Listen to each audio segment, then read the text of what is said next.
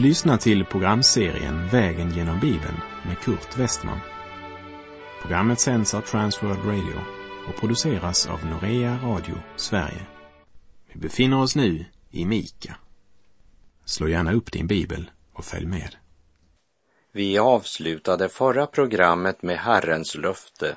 På den dagen, säger Herren, ska jag samla ihop det haltande och föra samman det som drivits bort och dem jag låtit drabbas av olyckor. Och vi läser vidare i profeten Mika kapitel 4, vers 7. Jag ska låta det haltande bli en kvarleva och det som drivits långt bort ett mäktigt folk. Och Herren ska vara konung över dem på Sions berg från nu och till evig tid. Genom hela Israels historia var det aldrig någon tid då hundra procent av nationen tillbad Herren. Det var alltid bara en liten rest som förblev Herren trogen. Liksom det endast var en liten rest av det som utvandrade från Egypten som intog kanan. Hela den generation som utvandrade dog faktiskt i öknen med undantag av några få personer som Josua och Kaleb. I fjärde Mosebok kapitel 14, vers 24 säger Herren. Men i min tjänare Kaleb är en annan ande och han har i allt efterföljt mig Därför skall jag föra honom in i det land där han nu har varit och hans avkomlingar ska ta det i besittning.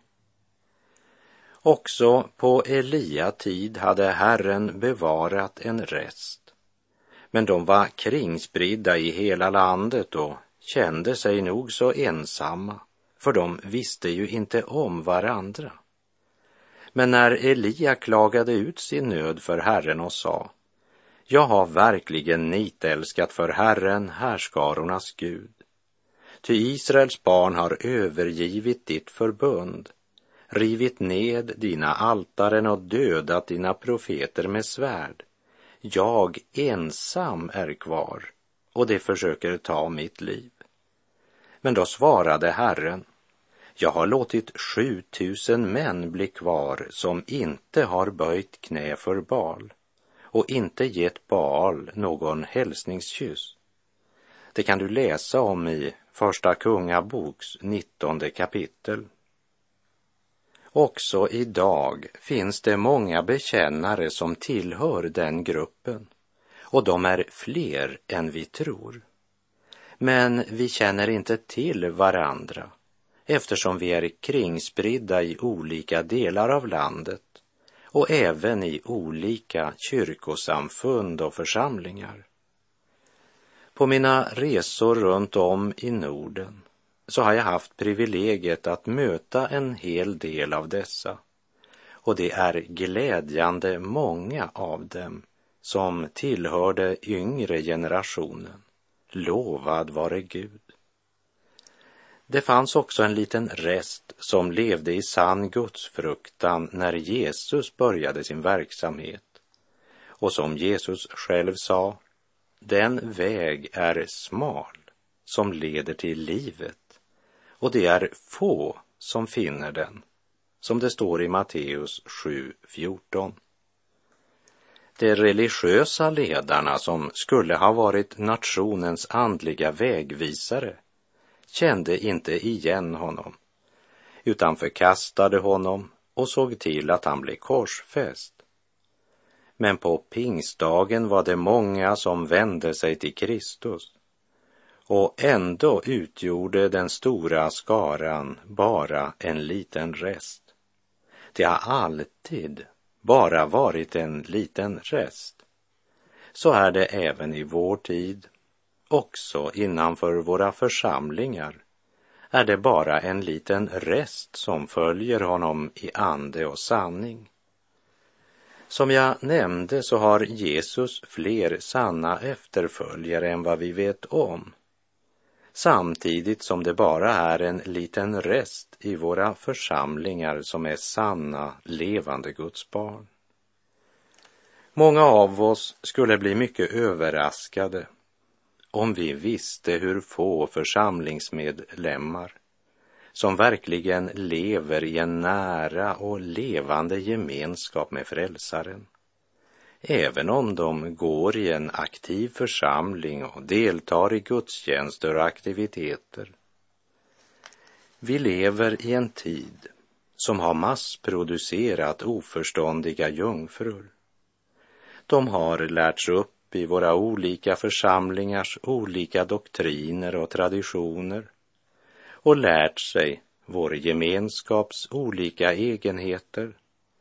Men de är inte födda på nytt, inte födda från ovan.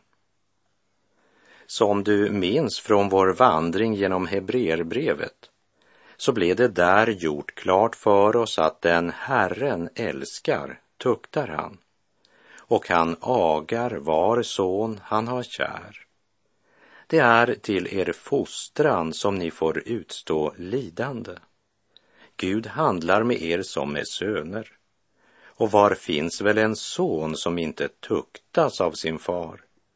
Om ni inte får en sådan fostran som alla andra, då är ni oäkta barn och inte riktiga söner, säger Hebreerbrevet 12, verserna 6 till och med 8. Varje enskild som Herren upptar som sitt barn fostrar och tuktar han. Han låter oss gå genom prövningarnas eld. Han testar och prövar oss. Om du har en metall som du tror är guld så kan du gå till en expert för analys och han utsätter metallen för stark hetta så att du kan få visshet om det du har är guld eller oäkta vara. Och Gud sänder sina barn genom prövningarnas eld. Förföljelse kommer att komma över hela den kristna församlingen, också i vårt land. Och då avslöjas ganska snart vilka som verkligen är sanna troende och vilka som inte är det. Också idag har Gud en rest i de olika församlingarna, en skara som inte böjt knä för tidsandans vindar. Och en sådan skara finns idag också bland Israels folk. Responsen på våra hebreiska bibelprogram vittnar om att den skaran växer samtidigt som våra hebreiska producenter blir utsatta för allt kraftigare motstånd, ja, ren förföljelse. Var med och be för de hebreiska bibelproducenterna och för våra hebreiska bibelprogram och för våra arabiska program och för dem som producerar dem. På Mikas tid sa Herren att det ska komma en dag då han ska låta det haltande bli en kvarleva och det som drivits långt bort ett mäktigt folk. Och Herren ska vara konung över dem på Sions berg från nu och till evig tid. Vi läser Mika kapitel 4, vers 8. Och du, herdetorn, du dotter Sions kulle, till dig skall det komma, det forna herradömet skall komma, dottern Jerusalems kungadöme. En profetia som riktar sig till nationen Israel, till själva landet och informerar om att deras tidigare dominans under kung David och kung Salomo ska återupprättas och det ska ske på ett långt fullkomligare sätt under fridsfursten Messias. Messiasriket har ännu inte kommit. Men en sak kan vi med säkerhet säga och det är att det skall komma. För Herren har sagt det. Men idag så är denna profetia fortfarande framtid.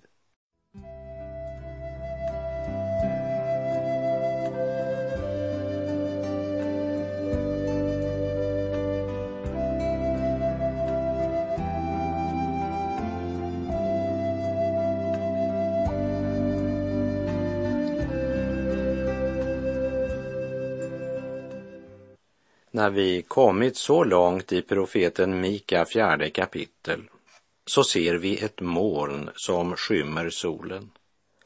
Och många bibeltolkare menar att följande två verser talar om det babyloniska fångenskapet. Mika kapitel 4, vers 9 och 10. Men varför ropar du nu så högt? Finns det då ingen kung hos dig? Har du inte längre någon rådgivare? Eftersom du har gripits av vånda likt en barnaföderska. Vrid dig i födslosmärtor, du dotter Sion, likt en kvinna som föder barn. Ty nu måste du dra ut ur staden och bo på öppna fältet Ända till Babel skall du komma, där skall du befrias. Där ska Herren förlossa dig ur dina fienders hand. Uttalandet är så specifikt att jag har svårt att tro att det skulle gälla något annat än fångenskapet i Babel. Inte minst orden ända till Babel skall du komma där skall du befrias. Där ska Herren förlossa dig ur dina fienders hand. Och tiden för babyloniska fångenskapet närmade sig för Juda. För när Mika talar om dottern Sion riktar han sig just till sydriket Juda. Det som är speciellt intressant här, det är ordet födslosmärtor det är ju något som jag som man inte kan tala om utifrån egen erfarenhet. Även om jag deltagit vid samtliga fem barns förlossningar och även om jag deltog med hjärta och själ så var jag ju bara åskådare till födslosmärtan. Hälften av mänskligheten vet inte vad födslosmärta är. Det är något som endast en mor har verklig kännedom till. Men så pass mycket har jag dock förstått att födslosmärta är något fruktansvärt och som ingen kan utstå över en längre tid.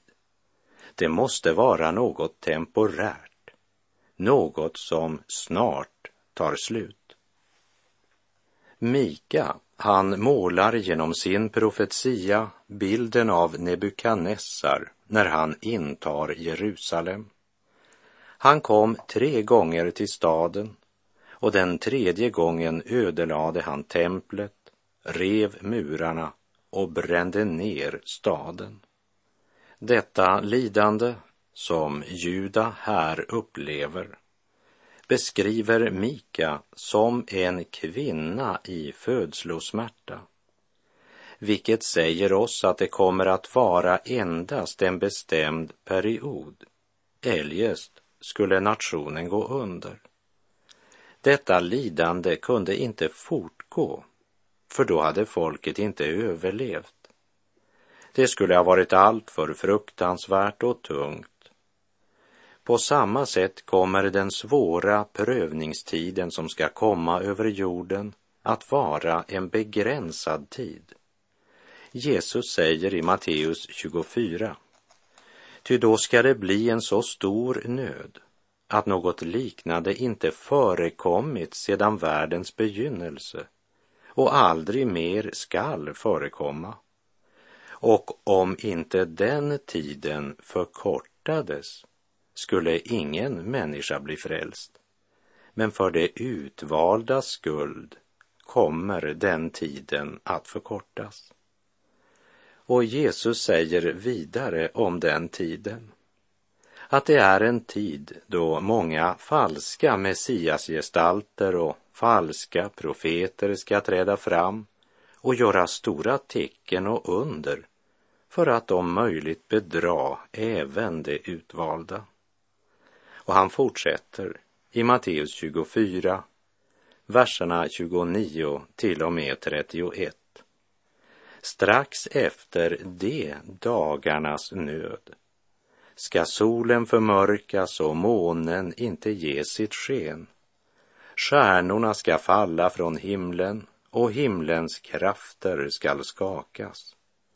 Då skall Människosonens tecken synas på himlen och jordens alla folk ska jämra sig när de ser Människosonen komma på himlens moln med stor makt och härlighet. Med starkt basunljud ska han sända ut sina änglar och de ska samla hans utvalda från de fyra väderstrecken, från himlens ena ända till den andra. När det gällde fångenskapen i Babel så sa profeten Mika Vrid dig i födslosmärtor, du dotter Sion, likt en kvinna som föder barn. Ty nu måste du dra ut ur staden och bo på öppna fältet. Ända till Babel ska du komma, där ska du befrias. Där ska Herren förlossa dig ur dina fienders hand. Det vill säga, när fienden ser ut att triumfera som mest, då griper Herren in och hela situationen vänds totalt. Och det är viktigt att komma ihåg att Mika här ser längre än bara till fångenskapet under Assyrien och att han ser fram till det senare fångenskapet under Nebukadnessar samtidigt som han i nästa ögonblick pekar på Herrens förlossning av sitt folk. Och historien bekräftar att detta blev bokstavligen uppfyllt. Och så är det även för oss som lever i det nya förbundet. Långfredagens mörker och pina blir aldrig det sista för ett Guds barn. Det slutar med en härlig uppståndelsens påskmorgon.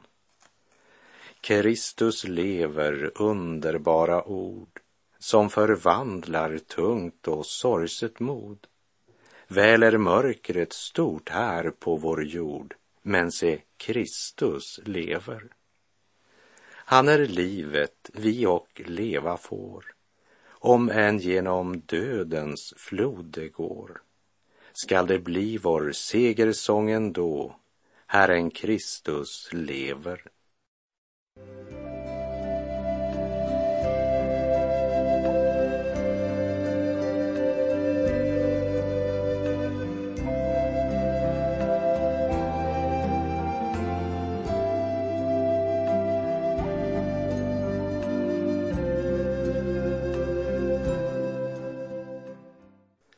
Mika lyfter nu blicken mot något som på Mika tid verkligen var en avlägsen framtid, nämligen vår tidsålders avslutning och striden vid Harmageddon. Vi läser profeten Mika kapitel 4 och vers 11. Nu samlas många hedna folk mot dig och det säger, låt henne bli orenad och låt våra ögon se med lust på Sion. Talet om många hedna folk som samlas mot Israel säger att Herren nu lyft Mikas blick helt fram till avslutningen på vår tidsålder. Nu är det något annat än fångenskapet i Babylon han talar om. Folken som vid ändens tid ska samlas mot Jerusalem, det är omnämnt av flera profeter.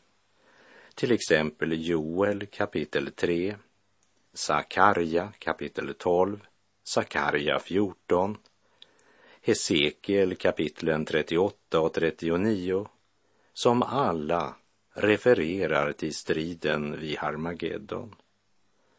Vi läser Mika kapitel 4, vers 11 och 12. Nu samlas många hedna folk mot dig och det säger Låt henne bli orenad och låt våra ögon se med lust på Sion. Men de känner inte Herrens tankar. De förstår inte hans rådslut, att han har samlat dem som kärvar till tröskplatsen. De förstår inte alls vad Herren har tänkt göra. Deras hjärtan och sinnen är helt förblindade av Satan och av synden. De tror att de ska krossa Guds Israel och förstår inte att det är Herren som samlar dem till tröskplatsen. Är vårt evangelium dolt, så är det dolt för dem som går förlorade.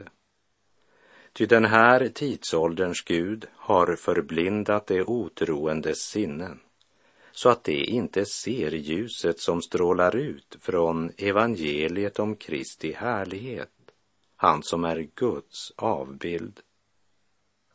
De känner inte Herrens tankar, proklamerar Mika. Men Herren känner deras tankar, det kan du lita på. Ty den här världens visdom är dårskap inför Gud. Det står skrivet, han fångar det visa i deras slughet och vidare. Herren känner det visas tankar och vet att det är tomma, skriver Paulus i Första Korinterbrevet 3, vers 19 och 20. I blint raseri samlas nationerna för att krossa Israel totalt blinda för den sanningen att det är Gud som nu ska döma dem för deras synder. Nu samlas många hedna folk mot dig och säger Låt henne bli orenad och låt våra ögon se med lust på Sion. Men det känner inte Herrens tankar. Det förstår inte hans rådslut, att han har samlat dem som kärvar till tröskplatsen. Och vi läser vers 13.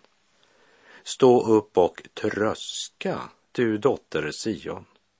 Ty jag skall ge dig horn av järn och ge dig klövar av koppar. Du skall krossa många folk och helga bytet från dem åt Herren, deras skatter åt hela jordens Herre.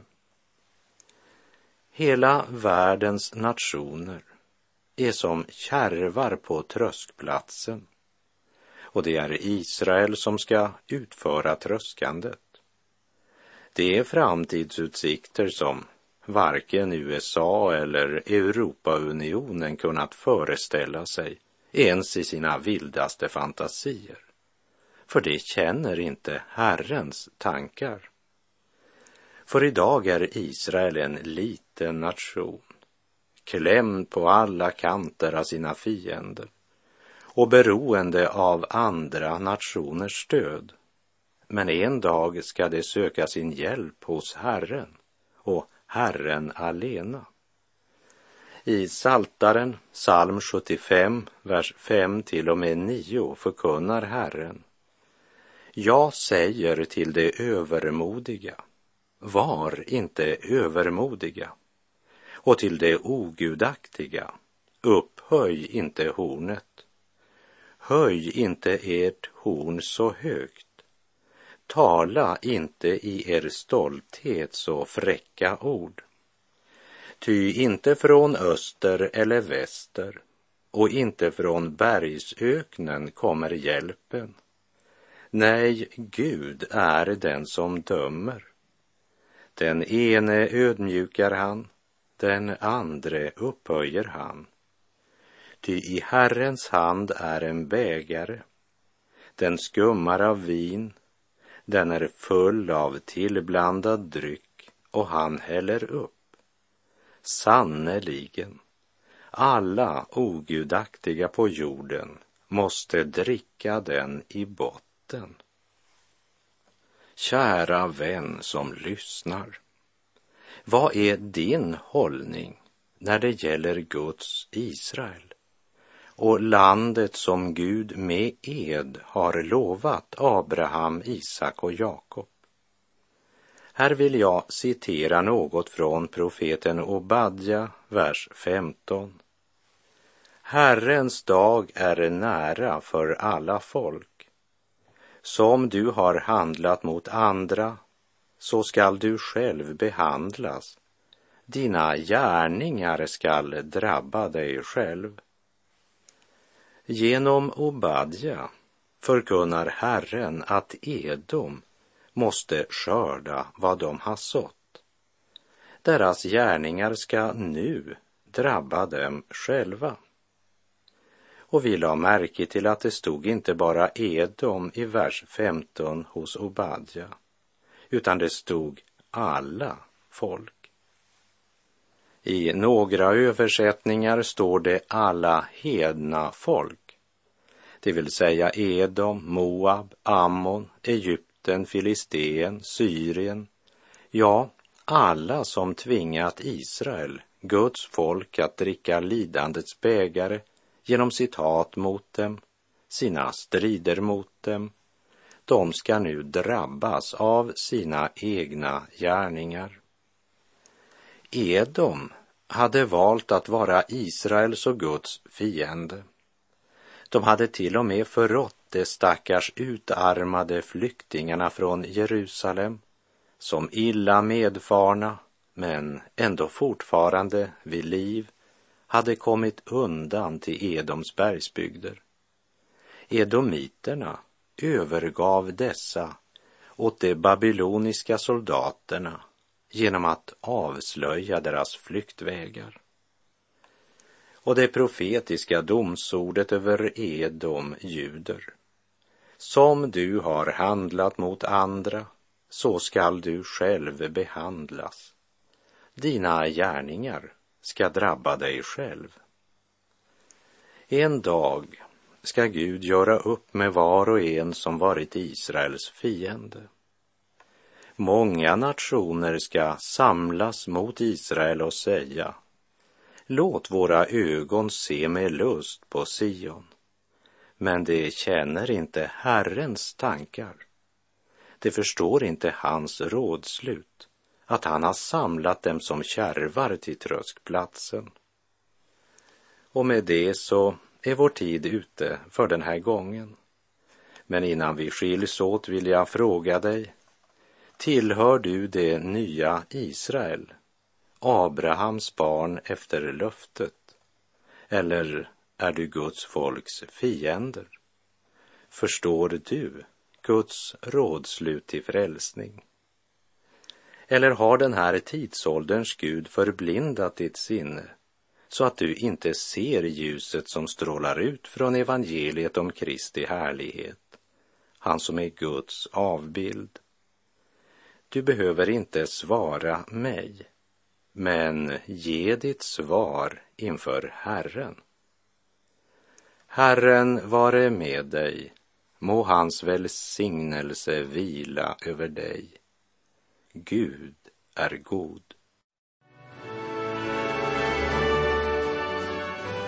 Du har lyssnat till programserien Vägen genom Bibeln med Kurt Westman som sänds av Transworld Radio. Programserien är producerad av Norea Radio Sverige. Om du önskar mer information om vårt radiomissionsarbete så skriv till Norea Radio Sverige, box 3419 103 68 Stockholm. Adressen är alltså Norea Radio Sverige, box 3419. Postnumret 10368 Stockholm.